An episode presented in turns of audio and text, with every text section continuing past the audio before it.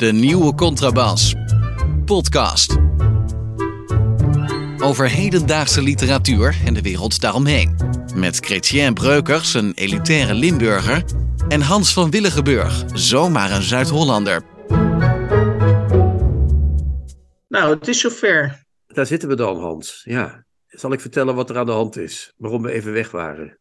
Ja, doe dat maar. Ik heb, eh, ik heb een nieuwe heup, dat is allemaal prima. En daar, eh, maar daar bleek ineens een bacterie op te wonen. En dat was niet fijn, is niet fijn. Oké. Die, die hebben ze opengemaakt. Ik zal verder niet zeggen hoe en wat. En eh schoongemaakt heet dat dan. Schoongespoeld. Dat voelt al heel gek als ze dat zeggen. En nu moet ik drie maanden penicilline slikken in de hoop dat die bacterie wegblijft. Als dat niet het geval is, moet ik daarna weer, weer een nieuwe heup. Dus in de zin van, dan moet de nieuwe heup vervangen door een nog nieuwere heup. En als dat niet lukt, dan, eh, dan eh, krijg ik gewoon geen heup. En dan loop ik de rest van mijn leven als een soort eh, zwabberende...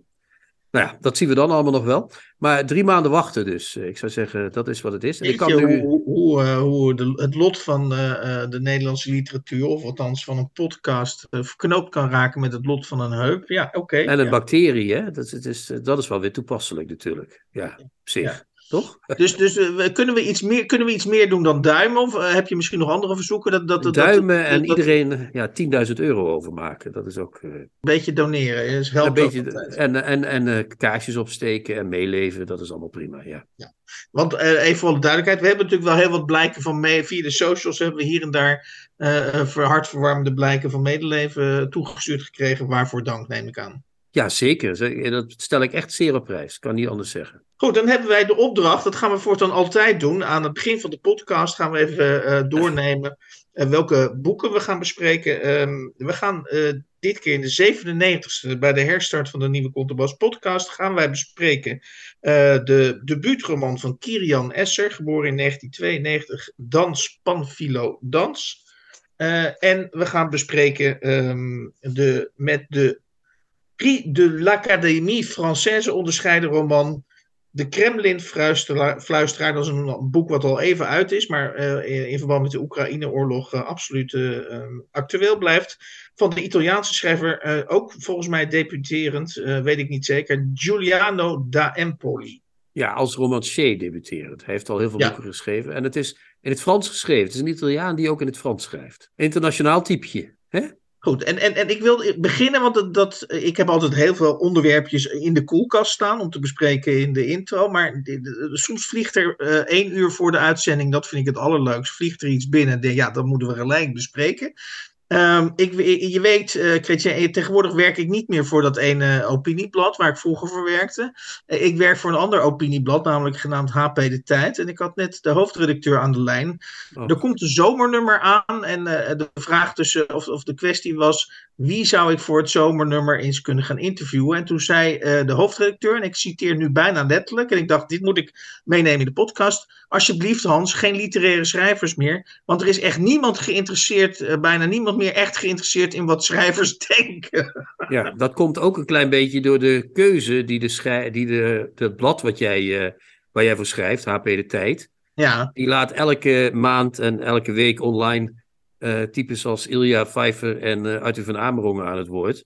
Dus de Mhm. keuze van het soort literaire schrijvers dat aan bod komt. eh, en, en ook Nick Muller, wat ik een aardige jongen vind, maar die een beetje de literatuur doet voor het blad. ja, Die, die leest alleen maar kinderboeken en onleesbare klassieken. ja. Dus die weet, maar die dan weet ga je wel- dit ze helemaal... weten niet. Nee, nee, nee, ik ben- ik vind zo- maar- Ik mag, ik, jij vraagt mij wat ik van zo'n opmerking vind. Ik vind dat een uitermate domme en on, onproductieve opmerking van Tom Ja, Kellerhuis. Want die mogen we wel even oké, noemen dan. Ja. Ja, maar goed, dan hebben we gelijk. Dat is niet erg, dat is goed voor de podcast. Maar ik denk gewoon dat eh, eh, de hoofdredacteur in kwestie gewoon naar de, eh, Dat is een do- een sta- dom naar, de iemand, sta- ja. naar de statistieken kijkt. en dat hij ziet dat als er een, dat als er een, een literaire schrijver, eh, eh, wat vroeger natuurlijk misschien wel heel erg des HP de tijds was, eh, dat dat gewoon niet meer scoort. Ja, maar waarom scoort het niet? 25 keer hetzelfde, 500 keer hetzelfde verhaal van twee oude schrijvers. Althans, één oude en één iets minder oude. Eh 500 keer flauwe reactionaire praat. Hans, het gaat ook om. Het is niet de vraag. Wat is, wat is de vraag? Wat wil de lezer? Nee, de vraag is: ik ga iets aanbieden en daarmee, daar zoek ik lezers bij.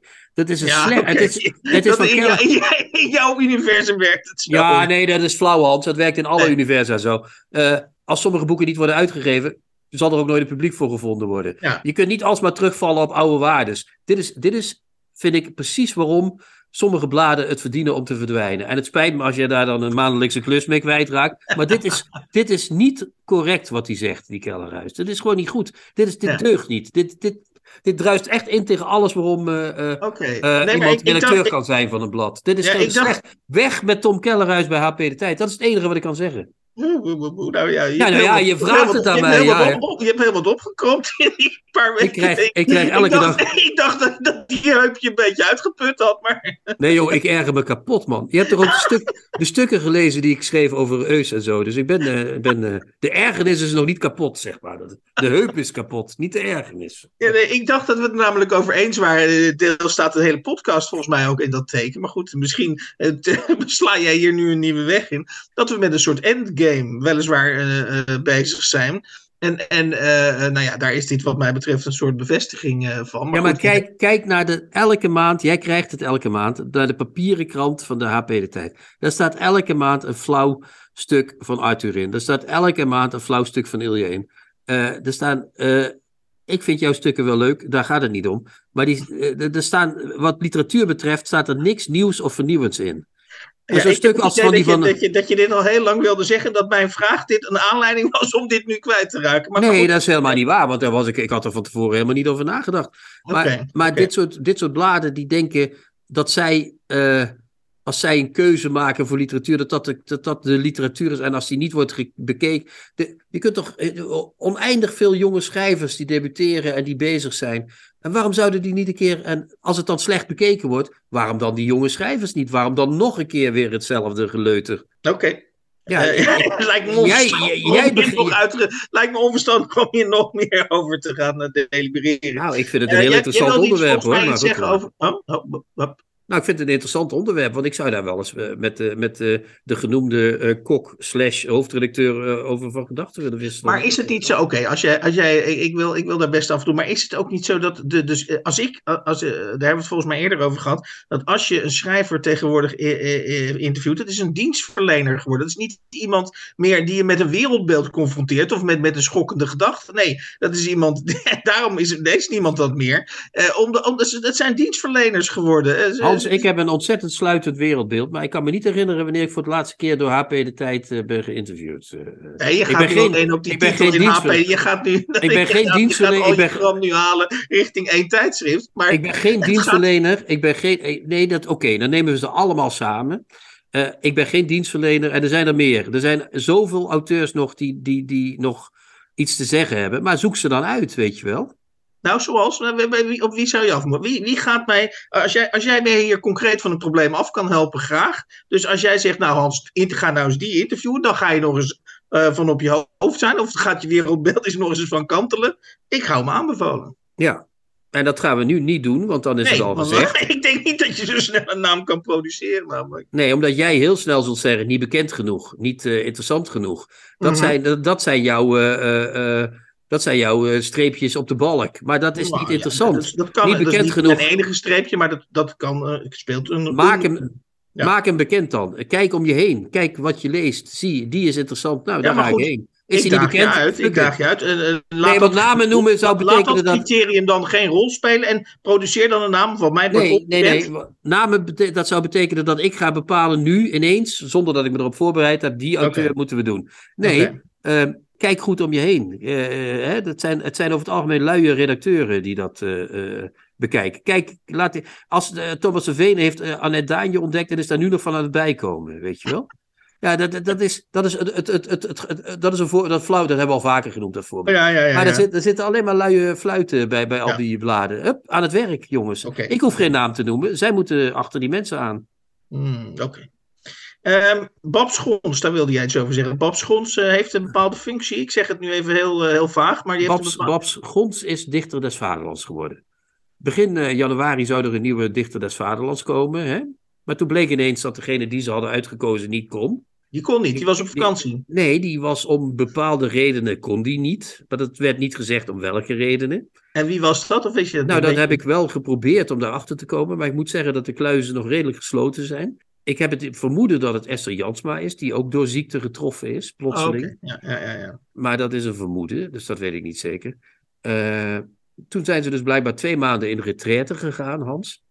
En toen hebben ze de enige dichter die bij elk festival of wordt geprogrammeerd of in een jury zit, hebben ze uiteindelijk zijn ze daarbij uitgekomen en dat is Bab Schons. Ik weet niet of je Bab Schons kent. Ja, ik, ik ken hem, ik, ken, ik heb haar wel zien optreden. Ja. Bab Schons is iemand van de spoken words van, uh, van oudsher. Dat is zeg maar, als je geen poëzie kunt maken, dan maak je een soort uh, fluiden van teksten. En die gooi je dan om je heen. Dat noem je dan spoken word. En dat lijkt dan net poëzie, maar dat is het niet. En Bob Schons is werkelijk altijd overal bij. En kan eigenlijk, ik heb eigenlijk nog nooit precies ontdekt wat ze kan.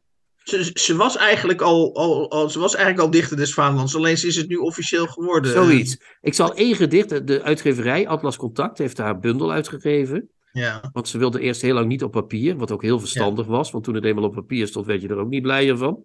En toen is er, uh, de uitgeverij is heel trots, ze heeft uh, een berichtje uh, online gezet met een gedicht van haar erbij. Zal ik dat eens eventjes... ja, doe dat maar. Precies goed heet dat gedicht. Soms wil je gewoon je hoofd op de aarde leggen, je vuist naar de hemel heffen, de tranen laten komen en zeggen: Het is zeker omdat ik zwart, wit, vrouw, dik, dun, te groot, te klein, te lief, onaardig, omdat ik lelijk, eerlijk, direct, poëtisch, welbespraakt, te zichtbaar, onzichtbaar, kwetsbaar, arm, trots en confronterend ben. Daarom zeker.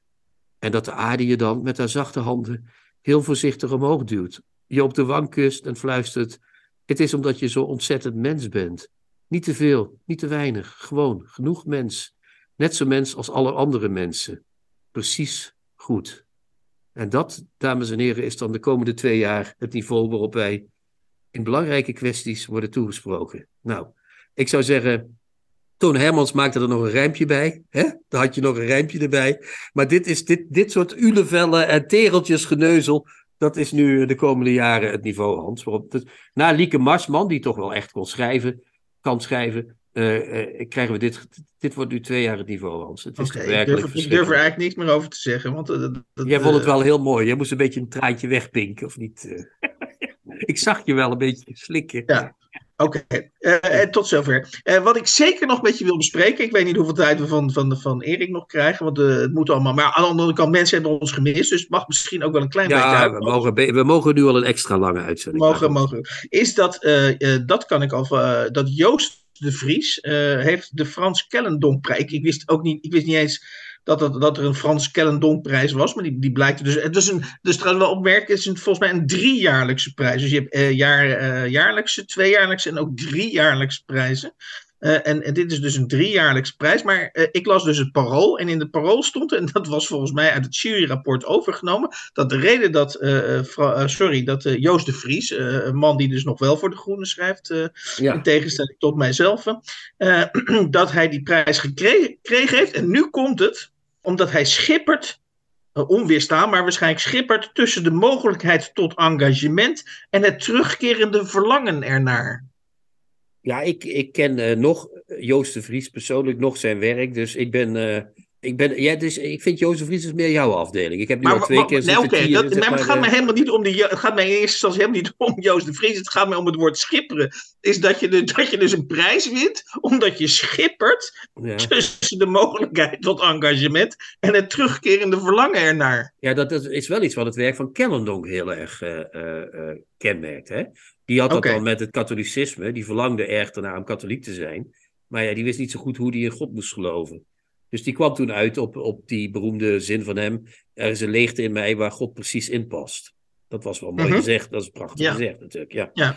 En, eh, maar ik, ik kan dat niet relateren aan, aan het oeuvre of aan de persoon van Nee, de. Vries, eh, eh. Nee, maar oh, wat vind je van het woord schipperen? Want ik, ik dacht bij mezelf, nou, alle mensen die niet zijn genomineerd of, of, of, of, of, of überhaupt niet in aanmerking zijn gekomen voor de Frans Kellendonk-prijs, die hebben dus niet genoeg geschipperd eh, tussen mogelijkheid tot engagement en terugkerende verlangen ernaar. En Ja, toen dacht maar ik, nou, ik- misschien moet je dan heel erg blij zijn dat je niet voor die, dat niet voor die prijs eh, bent. eh. Dat sowieso. Ik denk, nou, ik denk dat het sowieso wel iets is wat je blij moet zijn als je daar niet voor gevraagd of. eh, je hebt namelijk een Kellendonk lezing, elk jaar is dat. Dat heeft Joost Mhm. de Vries ook al gedaan, dat heb ik al even nagekeken.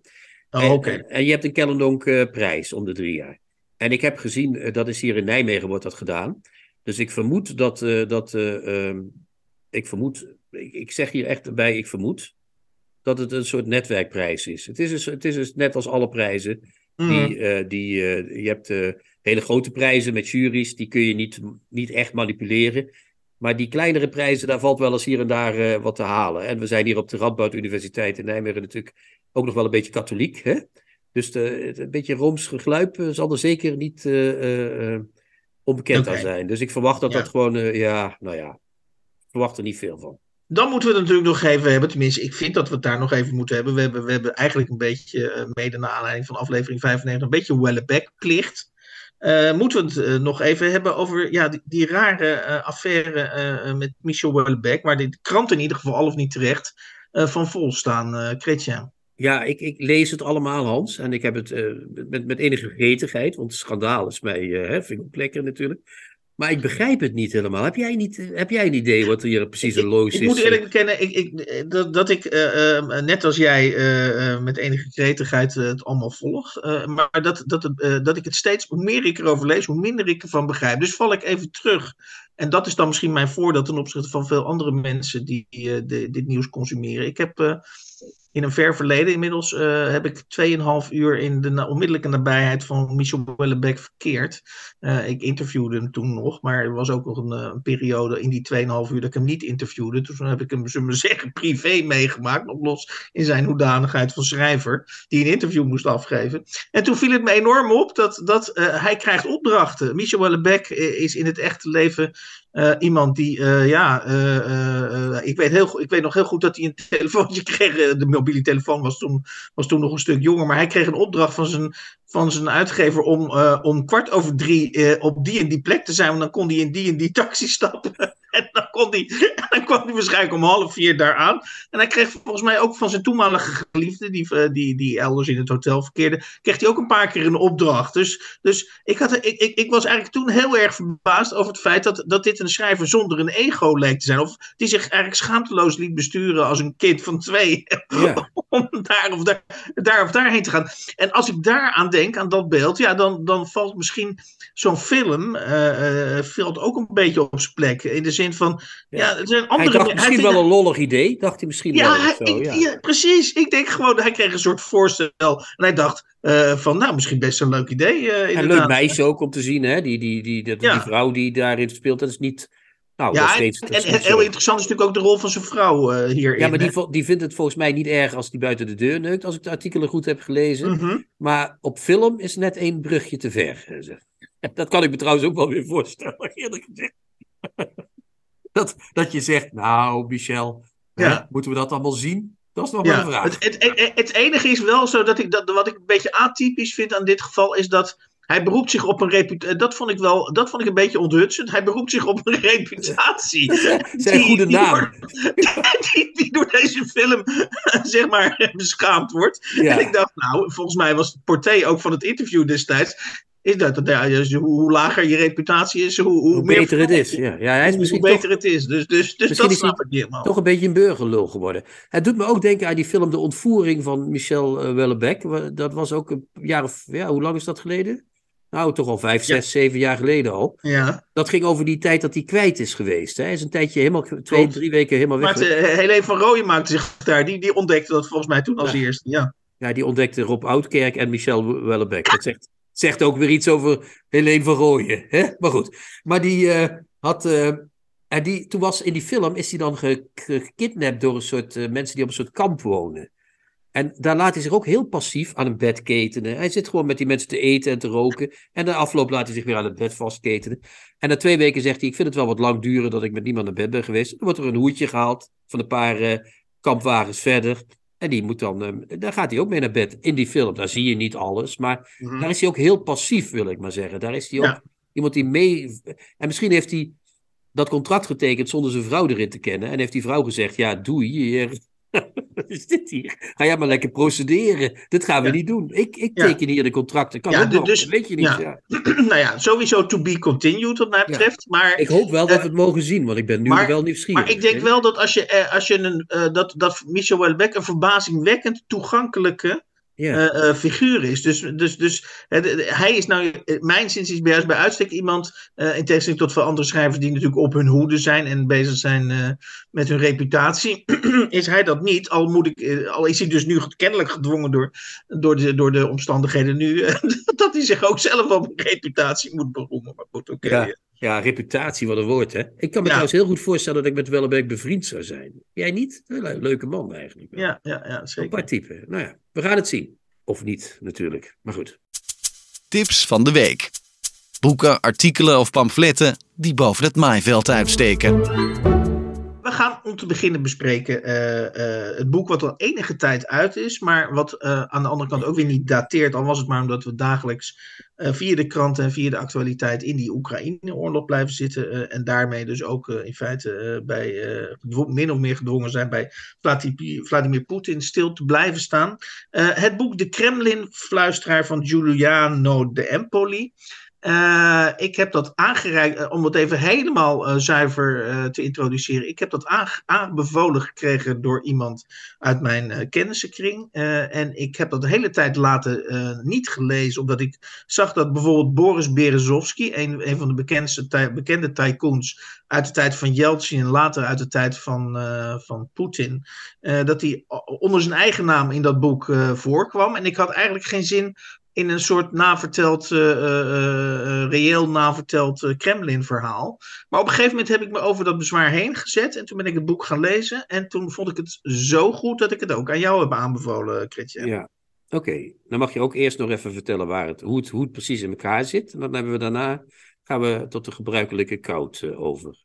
In het eerste, het boek, boek begint ermee dat ik denk dat het de schrijver zelf is. Die, ga, die is onderweg naar een buiten, een, eh, een, eh, hoe zeg je dat? Een, een, een, Een buitenverblijf, een Ja, vakantieverblijf. een buiten. Het is heel Ja. goed, heel goed. Geen dacha, maar een buitenverblijf buiten Moskou. Eh, en ehm, heel mooi beschrijft hij hoe die, eh, die omgeving van, die, van dat buitenverblijf. En hij blijkt dus daar een afspraak te hebben met Vadim Baranov.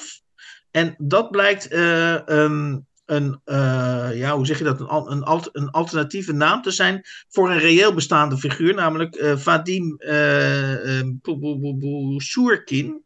Ja, en dat was, ja, dat zou kunnen, dat weet ik niet meer uit mijn hoofd. nee, nee, nee, nou, nou dan word ik eventjes, nu word ik aan het trouwen. De heette In Kremlin-fluisteraar. het echt heette die, in het echt heet hij Vladislav Surkov. Ja. En dat is inderdaad een naam die ik als redelijk enthousiast Kremlin-watcher inderdaad ken.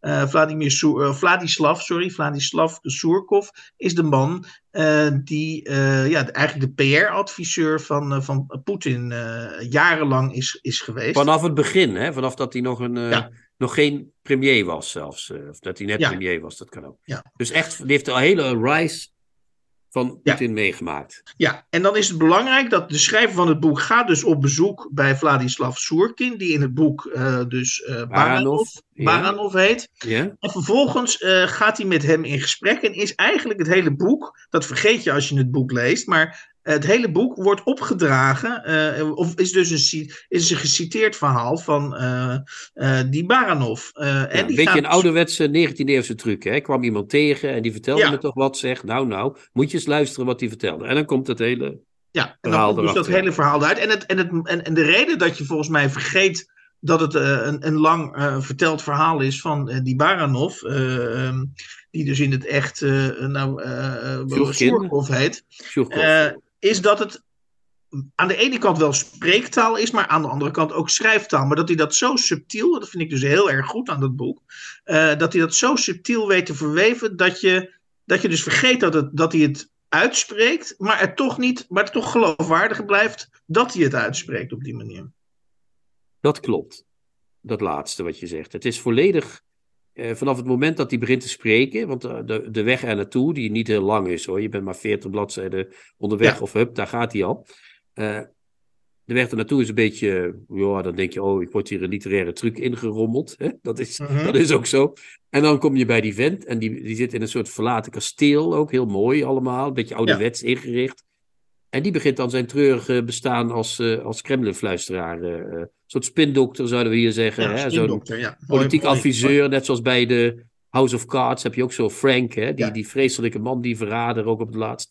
Maar die, uh, dan gaat hij zijn hele leven vertellen. Dat is heel mooi gedaan. En dat is ook vaardig gedaan. En je krijgt een soort inzicht ook in hoe, maak je, hoe ontwikkelt een dictator zich. Hè? Want Poetin begint als ex-hoofd van de, de Oost-Duitse geheime dienst of zo. Ja. Hè? Ja. En die wordt dan premier. En ze dachten allemaal, ach, die Poetin, dat zal allemaal zo vaart niet lopen. Maar Poetin, die had, blijkt achteraf, leren wij uit het boek, Mhm. maar hadden we ook al in andere artikelen gezien, Ja, die blijkt een heel eh, welomlijnd idee te hebben gehad van, ik ga dat hier zus en zo regelen in dit land. Die was niet van plan om na twee jaar weer eh, in de anonimiteit te verdwijnen, maar die had echt alles wat we nu zien eh, in de oorlog in de Oekraïne en in de manier waarop hij de Sovjet-Unie in deelt, dat had hij toen al in zijn hoofd. Hè? Ja, dat ga ik Heel zo doen. mooi, heel mooi dat je dat zegt. Als ik daarop mag inhaken. eh, eh, want eh, want het is, hij heeft dus een, inderdaad, daar vertelt hij ook, hij heeft een hele nauwe relatie met Poetin. Dat kan ook niet anders. Als je iemand spindokter bent, dan moet je toegang hebben. Eén woord genoeg hebben ook. En je moet hem altijd kunnen bereiken, inderdaad. Exact, Ja. exact. Ja. En wat zo grappig is, is dat hij op pagina 105, vind ik, heel mooi beschrijft. Want, je krijgt nou nergens in het boek, heb je nou het idee dat, hij er, eh, dat de hoofdpersoon, die spindokter dus, Soerkov, dat hij nou een hele zware job eh, heeft. Eigenlijk gaan, gaan dingen redelijk vanzelf. Je hebt ook niet het idee dat hij zijn hersens moet afpeigeren om. om eh, het gaat eigenlijk om. Als er, een, als er een nieuwszender is die opgegeven moet worden. eh, of als Dat er een show is ja. die niet helemaal verloopt. dan gaat het allemaal redelijk. gaat het allemaal redelijk Hij hoeft alleen maar wat mensen te bellen en te zeggen, nou, dit gaat niet helemaal lekker. En dan, ja, precies. dan gaat weer iemand ontslagen worden, zeg maar. Ja, exact. Ja, En op pagina 105, eh, en dat vind ik, dat moet ik, dat ga ik dus nu even voorlezen. Ja, pagina 105 eh, wordt volgens mij heel goed duidelijk waarom het leven van Surkov, eh, alias Baranov, of eh, vice versa, waarom dat onder Poetin een redelijk te doen bestaan is. En dan zegt hij het volgende. Zoals alle grote politici behoort hij tot het derde type acteur. Het is iemand die zichzelf regisseert, die nooit hoeft te spelen, omdat hij zo omgaat in zijn rol dat de plot van het toneelstuk zijn eigen verhaal is geworden. Iets wat door zijn aders stroomt. Wanneer een regisseur met zo'n fenomeen kan werken, Poetin dus, hoeft hij bijna niets te doen. Het volstaat om de acteur bij te staan en om te voorkomen dat het leven van deze ster bemoeilijkt wordt. Misschien van tijd tot tijd een duwtje geven, heel licht. En zo is die verkiezingscampagne ook verlopen. Theoretisch gesproken had ik er de regisseur van moeten zijn, de strateeg, zoals Boris zei, Boris Yeltsin. Die dacht dat hij die strateeg was, maar daar was geen sprake van. Poetin had alle touwtjes in de handen en hij alleen. en dat had hij ook al meteen door. Dat wordt heel mooi beschreven in het boek. Eh, dat, dat is wat die, die, de Empoli eh, eh, echt fantastisch kan. Die kan de, de making of a dictator, dat is echt een mooi hart van het boek. Mag ik daar dan toch wel iets tegenover stellen nog? Of Ja, ja, je- want jij wil ongetwijfeld wel een maar laten klinken. Ja. Nou, ik vond het in, één, in dat opzicht dacht ik, eh, het is interessant. Je ziet ook heel erg hoe Poetin toegroeit naar die rol die hij nu heeft. Hè, van de hoeder van het nationale erfgoed. Dat hij zegt, we moeten de grenzen van het oude rijk weer opzoeken. Dat Mhm. hele gedweep met de eh, orthodoxe kerk, weet je wel. Dat, is, dat zit, zit er allemaal al in. Eh, dat heeft hij allemaal zelf bedacht, inderdaad. Eh, en dat, dat, dat, dat hele inkijkje in dat spindokterschap vind ik wel goed. Maar het eindigt er dan mee dat die man min of meer eh, eh, ja, een soort spijt krijgt van wat hij gedaan heeft.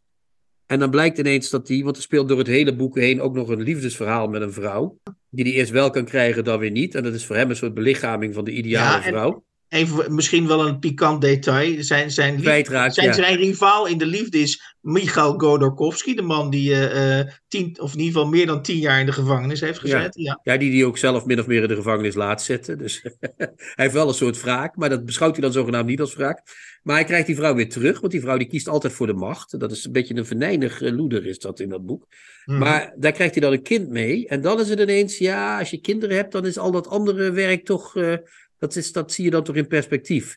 En dan weet ik, Hans, dat jij op dit moment ook met heel veel kleine kindjes om je heen eh, eh, eh, aan het ronddarren Ja, bent. eentje Als ik ben- hoor, eentje. Eentje, goed, eentje, ja, open Hans. Ja, gefeliciteerd mensen. Ja, dank je. Ja, ja, ja, ja, ja, dat mag ook wel gezegd worden. Er mag ook wel eens goed nieuws worden verteld. De blauwe rompetjes kunnen worden bezorgd eh, bij enzovoort. Maar de, de, de, ehm, die, dan heeft hij ineens een kind en dan zegt hij ja, maar ik wil hem meer dat werk doen. En dan gaat hij ineens teleurgesteld op dat buitenverblijf wonen. Mhm. Dat vind ik een beetje een rare ingezakte pudding, wordt het boek dan ineens. Ja, dat, dat ben ik met je eens. Dus eigenlijk alles wat hij in, in de stijgers heeft, heeft gezet. En wat dat hij zet hij daarmee boem weg zo. Ja, dat ben ik, ja, ja, ja. ja hoe, hoe had hij dus... dat kunnen voorkomen? Door alleen dat hart van het boek te presenteren. Dat... Maar ja, dan is het geen roman, hè? Dan heb je meer een soort non-fictieboek wat je dan mm -hmm, mm -hmm. Dus hij heeft hier ged ge gedubt met hoe moet ik daar nou een roman van maken? Dat ja, oké. Okay. Want hij is zelf okay. ook adviseur, geloof ik, hè? Ja. De, de, kwaliteit van het boek, vind ik, en dat, ik weet niet of je het daarmee eens bent, is dat je, dat je door die verstel uh, sorry, door die vertelstem van Surkov, alias Baranov, uh, dat je heel dicht, en dat vind ik dus echt heel goed aan dit boek, en daarom ben ik er dus enthousiast, uiteindelijk enthousiast over, hoewel ik het dus heel lang ongelezen uh, liet, is dat je dat ik het echt het idee heb dat ik heel veel dichter bij Poetin kom via dit boek, dan dat ik uh, ja, bij al dat nieuws wat ik dagelijks lees bij hem kom. Dat is waar. Dat, je, dat, je ziet die hele dictator ontstaan. Dat heb ik al een paar keer gezegd. Maar je ziet ook hoe dat hoe die. Uh, op een gegeven moment zit je ook vast in iets en je kunt er niet meer uit. Dat is bij heel veel dictators zo. Hè? Je zit er nou eenmaal in en nou ja, dan moeten er maar mensen sterven. Niks meer aan te Ja. doen. Ja, dan is, Ja. dan is, het, uh, Ja, dan is het zover. Ja. Op, op het gevaar, of dat ik nu iets heel dubieus ga zeggen, maar ja, dat gevaar loop je nou eenmaal als je Poetin als onderwerp hebt, is dat ook blijkt, en, en volgens mij blijkt het ook in de realiteit steeds, dat we, de, dat we eh, als Westerlingen niet alleen de Russen eh, vaak onderschatten, maar dat we ook Poetin onderschatten. En dat die man echt eh, eh, eh, ook tot, volgens mij uiteindelijk tot verbazing van Baranov, alias Surkov, of vice versa, ja, eh, een soort enigma is, waar, waar, waar toch heel weinig tegen, eh, tegen ja, dat, eh, een, een soort once in a lifetime mm, eh, eh, eh, eh, figuur, die alle touwtjes in handen houdt. Nou, daar, daarin lijkt hij op alle andere dictators. Die hebben allemaal iets fascinerends. En uiteindelijk zit daar ergens in het in het midden zit een soort geheim of een soort leegte zit er bij die mensen. En daar kun, daar kun je niet bij. En dat is iets wat ze zijn. Dat zijn ze, die leegte. Ja, en ik, en ik vind het wel goed eh, dat, dit, dat dit boek absoluut geen psychologiserende poging is om achter eh, de wreedheid van Poetin eh, te komen. Dat zou ook denk ik een heel vervelend boek worden. Maar waar het dus wel heel goed in slaagt, dat het portretteert hoe de mensen om hem heen omgaan met zijn, met zijn macht. En met Ja. zijn. eh, eh, eh, Mensen ja, zijn met- doodsbenauwd voor hem. Hè? Dat, Ja, is wel fijn. Dat, is, dat hebben dictators allemaal. Dat zijn mensen waar je bang voor bent. Dat is ook zo. Er zijn ook mensen waar je bang voor bent. Dat heb je. Maar voor, voor Poetin zijn ze wel behoorlijk. Hè? De angst zit er wel behoorlijk in, zeg maar. Ik wil even naar een, nog naar een citaat op pagina 143. Eh, het goede aan dit boek is eh, dat, dat je dus niet een soort psychologische verklaring krijgt voor de wreedheid van Poetin, maar dat je dus heel minutieus eh, krijgt voorgeschoteld hoe zijn omgeving, waaronder een, man heet die Igor Sechin heet, dat, die wordt volgens mij als zijn, als zijn butler geloof ik omschreven. Ja, dat is zo'n beetje zijn manetje van alles. Die doet echt alles. Ja. En aan die figuur kan je dus ook weer heel goed aflezen hoe het regime van Poetin in de praktijk opereert. En dan eh, op pagina 143 eh, eh, lezen we het volgende. Uit een Antonov, dat is een Russisch vliegtuig, uit een Antonov stappen op een, land, uit een Antonov stappen op een landingsbaan in Afrika, omgeven door een escorte soldaten van de speciale eenheden. En met in zijn koffer een missieve van de tsaar voor de dictator al daar, was een soort vakantie voor hem, voor Setsin dus. Overdag markeerden mortiersalvo's het verstrijken van de uren. S'nachts dineerde het gezelschap aan de rand van het zwembad, terwijl het orkest cocktailmuziek speelde. Zoals er gewoon iemand naar Capri of Saint-Tropez gaat eigenlijk. Zijn benadering van de, menselijke, van de menselijke natuur was zo primitief dat het meer gecultiveerde mannen grote moeite kostte hem te begrijpen. De zaken liggen inge- ingewikkelder, zeiden ze. Mijn reet, antwoordde Setsin dan, en de feiten gaven hem bijna altijd gelijk. Ja, ja dat is er eentje. Die is, dat is de ultieme dienaar, is dat, zeg maar. Hè? Dat, is de, dat, is je wil, die, dat heb je nodig als eh, tsaar. Hè? Want Poetin wordt het tsaar genoemd, steeds. Wat ook weer wijst op het heilige gezag wat hij vertegenwoordigt. Hè? Hij is echt de, de- het heilige gezag uit de, uit de middeleeuwen eh, tot eh 19, wat was het, 17. Hij is echt dat, dat, dat, dat, dat, dat, dat gezegende gezag, zeg maar. Zo ziet hij zichzelf echt, ja. Maar toch is het toch eindigt het boek als een plumpudding, jammer genoeg. Dat vind ik nou weer jammer. Maar we, kunnen, we het, kunnen we desondanks aanraden of gaat dat te ver? Ja, ik, ik vind dat we. Ik, ik vind het een, eh, het is een, eh, het is een, eh, een good read, maar het is niet zoiets wat ik, ik, ik was niet troosteloos geweest als ik het nooit gelezen had. Dat niet, maar ik heb het wel met plezier gelezen, dat wel. Goed. Ja, zeker. Gaan we over naar het tweede boek wat we gaan bespreken. Een debuut. Uh, dat is uh, het boek Dans Pamphilo Dans van Kirian ja. Esser. Dat, dat, dat um, die hebben we op het boekenbal ontmoet. Nou, hè? ik Dus wou net zeggen, Ja. wij, wij zijn altijd volgens mij eh, eh, voor eh, het strategische transparantie. Dus als we, als we iets kunnen weggeven, dan geven we het weg. En ik wil best graag weggeven dat ik inderdaad op het boekenbal eh, eh, volgens mij een kwartier met eh Kirian Esser eh, heb gesproken. En eh, een van zijn adviezen. Hij had een heel leuk pak aan uit de jaren tachtig. Ja, dat mag ook wel eens gezegd. hè? Ja, ze- zeker, zeker omdat hij naast mij stond. Nou ja, jouw pak was ook uit de jaren tachtig, maar dan op een andere manier. zeg maar. Ehm, ja, Ja. eh, Chrétien, ik daag je uit. Eh, Als jij weigert, dan zal ik het proberen. Maar wil jij een poging wagen om dit boek een beetje te omschrijven? Het is, het is, er, zijn, er, zit, er zit een aantal lagen in dit boek. Het is niet makkelijk te beschrijven, want het heet Dans, Pamphilo Dans. En er wordt eh, ook stilistisch aardig gedanst in dit boek. Van de ik naar de jij naar de wij vorm. Maar als je het alles laagjes eraf haalt, heb ik het idee, daar begint het al, dat we te maken hebben met een boek over een eerste liefde. Tussen Tobias, Tobias en Wouter. Dat is de laag. Hè, dat wordt beschreven op allerlei locaties. Parijs, Duitsland, eh. Zuid-Frankrijk, Hamburg. Overal gaan ze Mhm. heen en er wordt van alles verteld en gedaan. Er worden allerlei bewegingen omheen gemaakt. Een dans is het tenslotte. En eh, uiteindelijk gaat die liefde, vermoed ik, niet helemaal eh, jovel. Of dat is niet helemaal wat hij zich ervan voorgesteld had. En het is een soort initiatie in de... Het is een soort coming of age. Sowieso, Zo ja. zou je het kunnen Ja. zeggen. En dat met veel, eh, veel stilistisch, stilistische brieën, zou je kunnen zeggen, omgeven. Maar het is ook wel eens af en toe zo dat je 40 bladzijden denkt, waar ben ik in hemelsnaam in verzeild Ja, ja. Ik, ik, ja, ik vind het mooi omschreven. Applaus. Eh, ik had het Ja. zelf niet bij te kunnen doen. Het boek deed mij om. Nee, dat zeker niet. nee, nee, zeker. Daar gaan we vanuit. maar dat is zeg maar de propositie van deze podcast. Zeg maar. Dat mooie hadden we niet kunnen samenvatten, wat we hier doen. Het, het, Sorry. het, het boek deed mij na eh, zo'n 10, 15 pagina's, deed het me denken, heel erg zelfs, aan het boek eh, van Toby Lakmaker, of destijds Sophie Lakmaker, De geschiedenis van mijn seksualiteit. Eh, waarom moest ik daaraan denken? Omdat het dezelfde soort gevatheid heeft, eh, eh, eh, dezelfde soort wereldwijsheid, maar het, het, ik, ik vond het ook gelijk, hoewel ik er dus op vind, vond en vind lijken, vond ik het ook gelijk net een etage minder. En, en waarom vind, vond ik, vind en vond ik dat? Omdat je bij Toby Lakmaker heb je onmiddellijk eh, het idee dat, er, eh, dat diegene met de werkelijkheid een appeltje te schillen heeft. En, en dat is, daar zit een soort filijne toon in, eh, die mij heel erg door dat boek heen trekt. En dat zit nou weer net, hoewel dit boek heel veel kwaliteit heeft, daar komen we zo nog wel op. Vind ik dus de kwaliteit, of, of zeg maar de valkuil die steeds bij, die, bij die Kirian Esser op de loer ligt, is dat hij zo vaardig kan schrijven dat het eigenlijk bijna steeds verdwijnt. Dat je bijna steeds het idee hebt, ja, maar waar gaat het nou eigenlijk over? Of eh, ja, eh, hij loopt nu in Hamburg, maar hij had ook in Parijs kunnen lopen. Of eh, we, we zitten nu, we Dat zitten nu zo. in Milaan, maar we hadden net zo goed in, in Dingetje kunnen lopen. Dus Maar dat is een beetje ook de stijl van het boek. Hè? Dat springt van alle locaties naar alle locaties. En dan zegt hij ook wel eens, kijk even niet en hup, we zijn in Hamburg. Weet je wel, zo, dat soort trucjes haalt hij ook uit. Maar, maar wat je over Lakmaker zei, dat is, ik vind het op zich niet erop lijken, het boek. Misschien een beetje in de gevatheid, maar Lakmaker zei, je had een appeltje met de werkelijkheid te schillen. Dus die we- wendt zich meer naar buiten, zal ik maar Mhm. zeggen. En, en, en Esther schrijft natuurlijk echt een boek over zijn navel, zal ik maar zeggen. Hè? Dat is echt over zichzelf. Het gaat over hem en over zijn manier waarop hij alles ziet en waarop Ja. alles gebeurt. En dat is het grote verschil tussen die twee boeken, volgens mij. En dat hij echt naar binnen gaat en kijkt wat is daar allemaal en wat heb ik, wat, och, ik vind weer een zin en weer Ja. een gebeurtenis. En kijk nou toch zeg.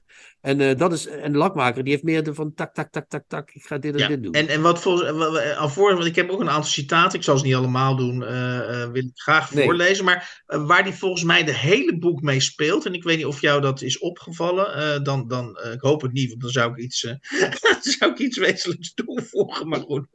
Nee, is dat Jawel, dat lukt af en toe best, Hans. Dat komt best af en toe. hoe heet het? Eh, is dat hij steeds eigenlijk, want hij is zelf toneelspeler en volgens mij waar hij de hele tijd mee speelt, is dat, en dat is op zich een, een verschrikkelijk open deur, is dat het hele leven één groot toneelstuk is. Ja, met ja, ja, andere dat is woorden, wel. hij Dat is, ik, eigenlijk is Parijs is een decor en Hamburg is een decor. ja. En, en de ene keer ben je zo'n type, eh, eh, speel je zo'n type rol, de andere keer speel je een ander type rol. En volgens mij, eh, eh, eh, het einde van het boek hint er ook op, maar goed, ik zal dat verder niet een beetje in het midden laten, maar in de, in de- op het einde van het boek hint hij er ook op dat eh, ja, alles in feite eh, eh, bedacht is en, en, en, en, door All the world's a stage and men are merely players. Ja, zoals Shakespeare al zei. Maar goed, ja. Ja, toch? zeker. Maar dat is ook dat is het mooie van het boek, omdat het zo.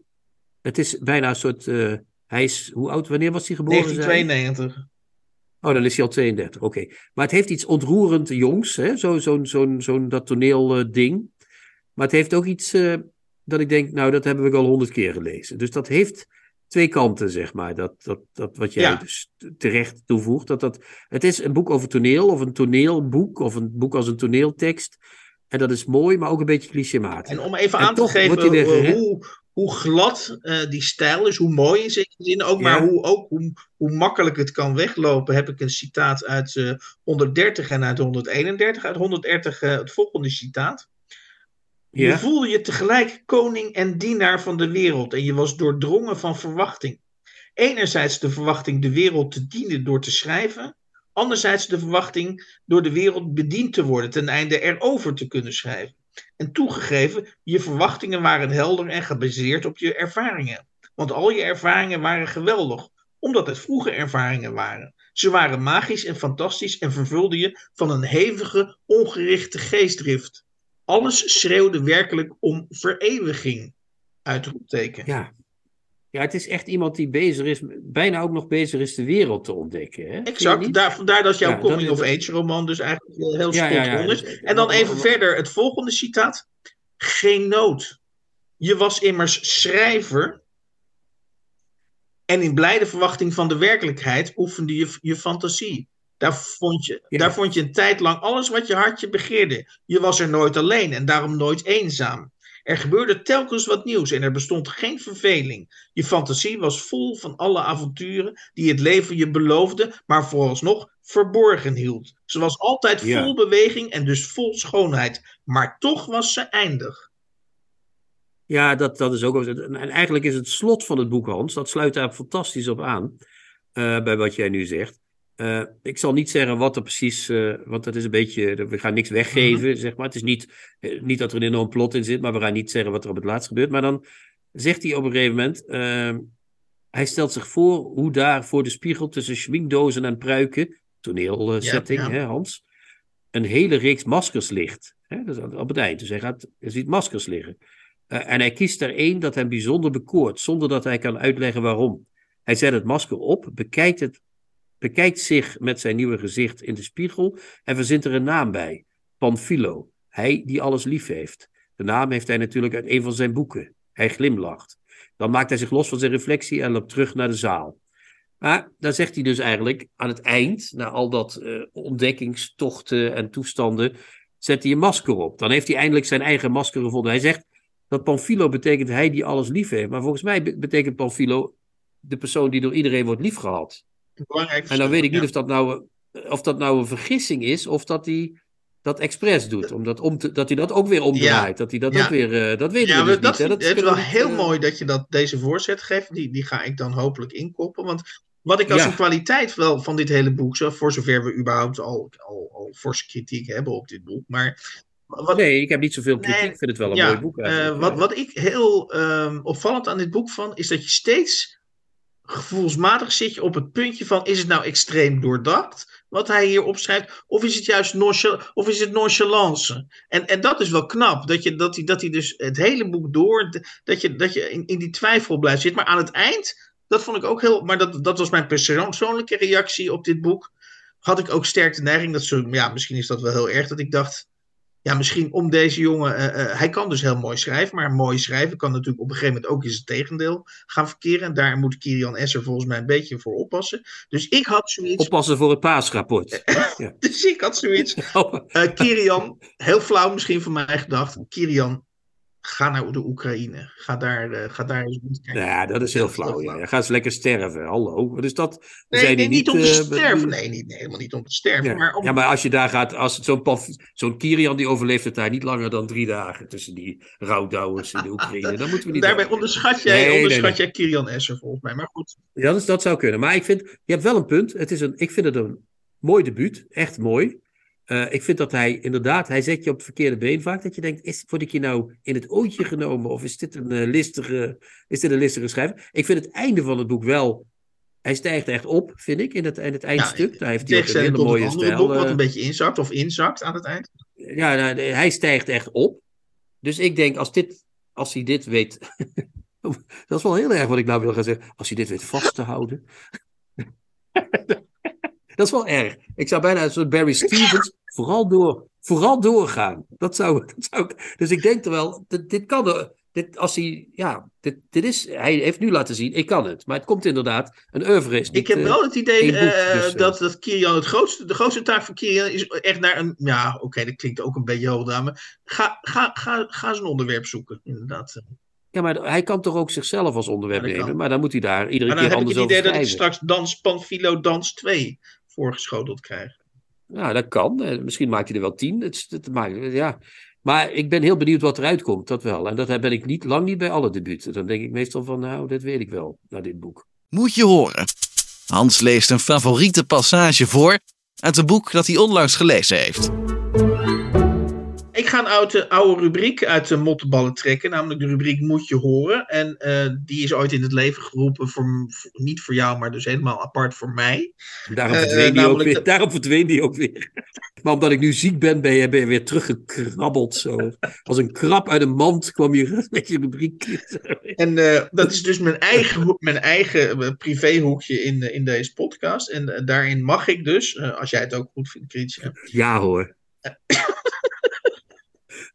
af en toe iets voorlezen waar ik enthousiast over ben. En wat ik heel erg leuk vind uh, aan, het, aan de podcast, en dat we, zijn natuurlijk inmiddels aan de 97e aflevering, is dat je toch, zonder dat je dat bewust doet, want volgens mij doen we juist heel erg ons best om dat juist niet te doen, maar het gebeurt gewoon, is dat je toch een, een rits van auteurs krijgt uh, die bij ons echt uh, in het pulletje vallen. En nou, mensen die ons volgen, die weten dat Arjen Duinker daar toe, toe, behoort. en daar hoort deze dichteres, Anouk Smies, die we eerder hebben besproken, die hoort daar ook absoluut in. Die was ook eens te gast, of niet? Of ja, ze is, ze is ook een keer bij ons te gast geweest, klopt. Ik zou niet uit mijn hoofd kunnen zeggen in welke, in welke aflevering. Nee, maar dat kunnen mensen googlen. Hè? Dus laten ze zelf maar eens wat opzoeken. God. Uh, maar goed, ze heeft dus een, een, nieuwe, um, een nieuwe bundel uit. En alleen al de titel, die vind ik uh, uh, fantastisch. Mijn, mijn cloud die de uwe is. Ja, mijn cloud, comma, die de uwe is. Dat, ja, dat, dat vind ik titel, al, ja vind ik, als je, je, en ik vind serieus, uh, uh, dat titels zijn voor uitwijzingen het soms, maar ik vind redelijk vaak ook voor uitwijzing naar de kwaliteit van de bundel. Dus goed. En dan in die bundel staat het volgende gedicht wat ik nu ga voorlezen. En dat, dat gedicht heet Leef. Stel je poëzie voor zonder dood. Metaforen die opstijgen als Harrier-jets boven eindeloze pret. De zwarte put wordt ontmanteld in een performance waarbij acteurs pijn nabootsen. Op hun voorhoofd staat Leef! Een van hen neuriet een dissonant requiem. Een ander drinkt bierglazen vol varkensbloed. Een derde roept: Kijk uit, het virus! Aan het eind trilt de zaal niet vanwege applaus, maar door tongen die tongen vinden in een muisstille wave. Ja. Ik had, mag ik een eerste reactie, wat ik had, want we hebben dit voorbereid, kan ik wel zeggen. Maar uh, mijn eerste reactie was die muisstille wave aan het eind. Daar, daar, daar, had ik niks mee. Dat, ik zag die tongen en dat, dat. Ja, ik begrijp wel wat ze daarmee doen. Oh, dat, was voor mij juist het, ja, hoogtepunt. Ja, ja, ja, nou ja, een stil hoogtepunt dan, hè, in dit geval. Maar een muis stil hoogtepunt. Maar die, die, die tongen die dan tegen elkaar aanbewegen in een geluidloze weef. Ik, eerst dacht ik, wat verdamme. Maar, maar, maar eigenlijk inderdaad, je hebt gelijk. Uh, als je er langer over nadenkt, is het ja, zonder dat is het gedicht niet af. Hè? Dan, dan kan het niet. Dan is het uh, alleen maar een tafereel wat is opgezet. En dan moet hier iets komen wat dat in perspectief plaatst. Dus wat ik daarmee bedoel te zeggen is dat ik het ook een goed gedicht vind, ik persoonlijk, omdat het mij ongemakkelijk maakt. Dat beeld op het eind maakt het voor mij ongemakkelijk. Nog erger dan het varkensbloed wat Ja. gedronken wordt door, die, door, die, door een van die eh, acteurs. Ja, wat het voor mij een goed gedicht maakt, is dat ik het eh, eh, op verschillende niveaus goed vind. Dus ik, vind het niet, ik, vind, ik vond het al goed toen ik het voor de eerste keer las. En vervolgens, en dat vind ik, vind ik ook knap aan een gedicht, had ik enorme honger om me zo beeldrijk mogelijk voor te stellen eh, wat ze daar beschrijft. En dus daar mijn eigen voorstelling van te maken. Dus ook dat ongemak opzoeken, zeg maar, echt. eh, Ja. Zo. Dat, ja, ja, ja. En, en dat leidde tot een, eh, ja, de, tot een geweldig fantasierijke. Of ik, ik had allerlei beelden. eh, ik kreeg allerlei beelden toegediend. Dus eh, eh, nog los van het feit dat ik het als gedicht, puurtalig gedicht, een, een interessant en goed gedicht vind. eh, eh, is, is het, eh, is het, eh, roept het gedicht enorm veel beelden eh, bij me op. Dus, eh, En het ja, zit technisch ook nog eens heel knap in elkaar, hè? ja, De, zwa- de zwarte put wordt ontmanteld, nieuwe Ja. regel, in een performance, nieuwe regels, waarbij acteurs pijn nabootsen. Op hun Ja. voorhoofd staat leef. Dat ontmantelen gebeurt ook in die techniek. Hè? Dat zit ook al meteen eh, daar in die strofe. Dus dat is razend knap in elkaar gezet. eh. ja en, en wat, ik weet niet of ze dat bewust heeft gedaan. En, en dan is de volgende zin. Een van hen neuriet een dissonant requiem. Waarbij het woord dissonant ook letterlijk bijna een dissonant is. Ja, ook, eh, ja, ook van hen ook, neuriet ook, in een- rit- ook ritmisch gezien. Ja, klopt, want een van hen neuriet een dissonant requiem. Ja, het is echt. Ja, dat is ook een dat is even een. Dat krakt even, zeg maar. Ja, dat is heel Ja. goed. Heel goed. Ja, ja, ja, ja, ja, fantastisch. Ja. Nou, en dan, eh, het- dus, en dan eh, krijgen we die muis. eh, Mensen, koop die bundel. ja, jij, moet noemt nog, e- jij noemt nog even de titel. Mijn Cloud, comma, die de uwe is. Uitgegeven bij Opwenteling, onlangs. Dus eh 2023, denk ik. Hè? Ja. Ik denk wel dat zij. Zij is wel echt een. Zij is wel een betere dichteres dan ze bekend is. Dus ze verdient wel meer bekendheid. Dat ben ik wel helemaal met je eens. Ja, ja.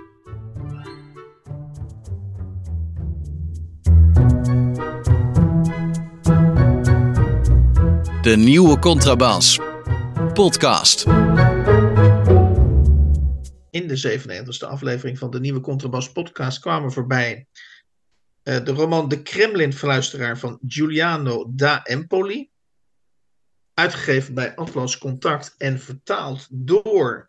Jeetje, dan moet ik toch naar binnen naar mijn boek. eh, eh, want normaal, dat, zijn de nieuwe, dat zijn de nieuwe regels, moet dat op de, op de voorkant staan. Maar in dit geval staat het dus binnenin. Het is vertaald door Hans E. van Riemsdijk uit het Frans. Dus eh, de, de, de schrijver Ja. is Italiaans, maar hij heeft het in het Frans geschreven. ja, dit doet hij ook af en toe. En hij heeft hier zelfs bijna de, de Goncourt mee gewonnen.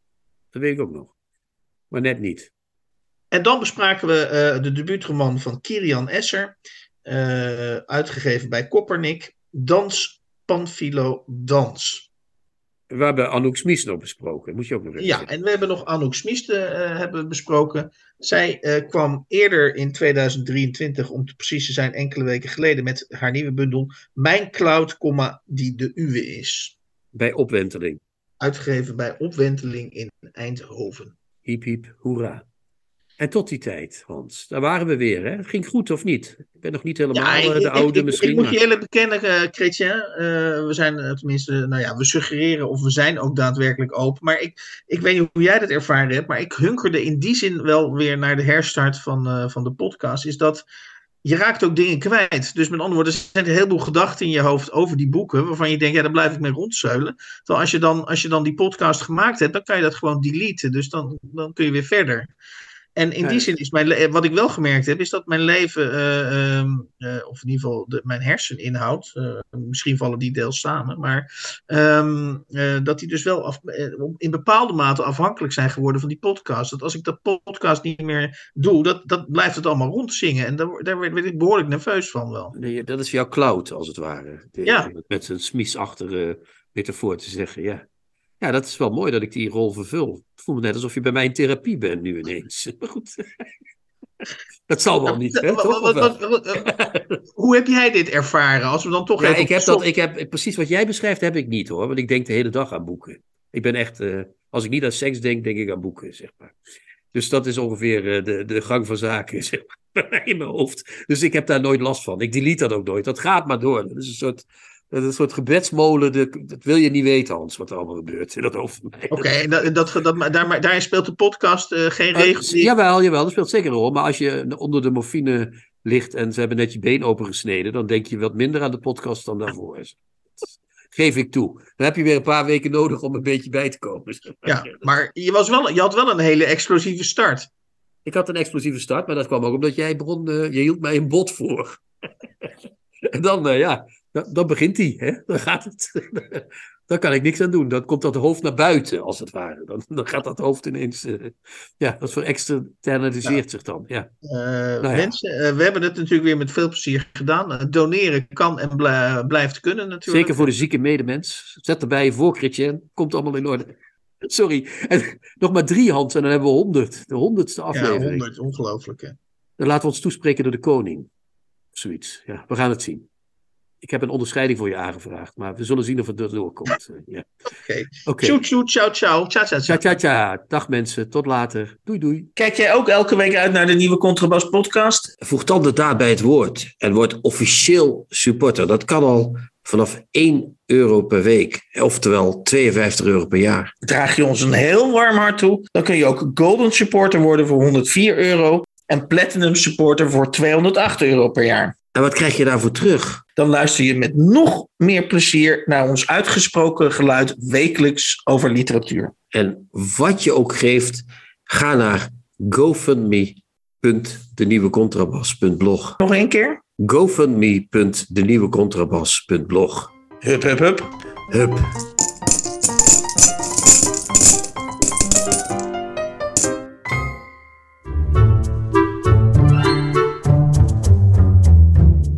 De nieuwe Contrabas podcast wordt gemaakt door Chrétien Breukers, Hans van Willigenburg en Erik Lindenburg.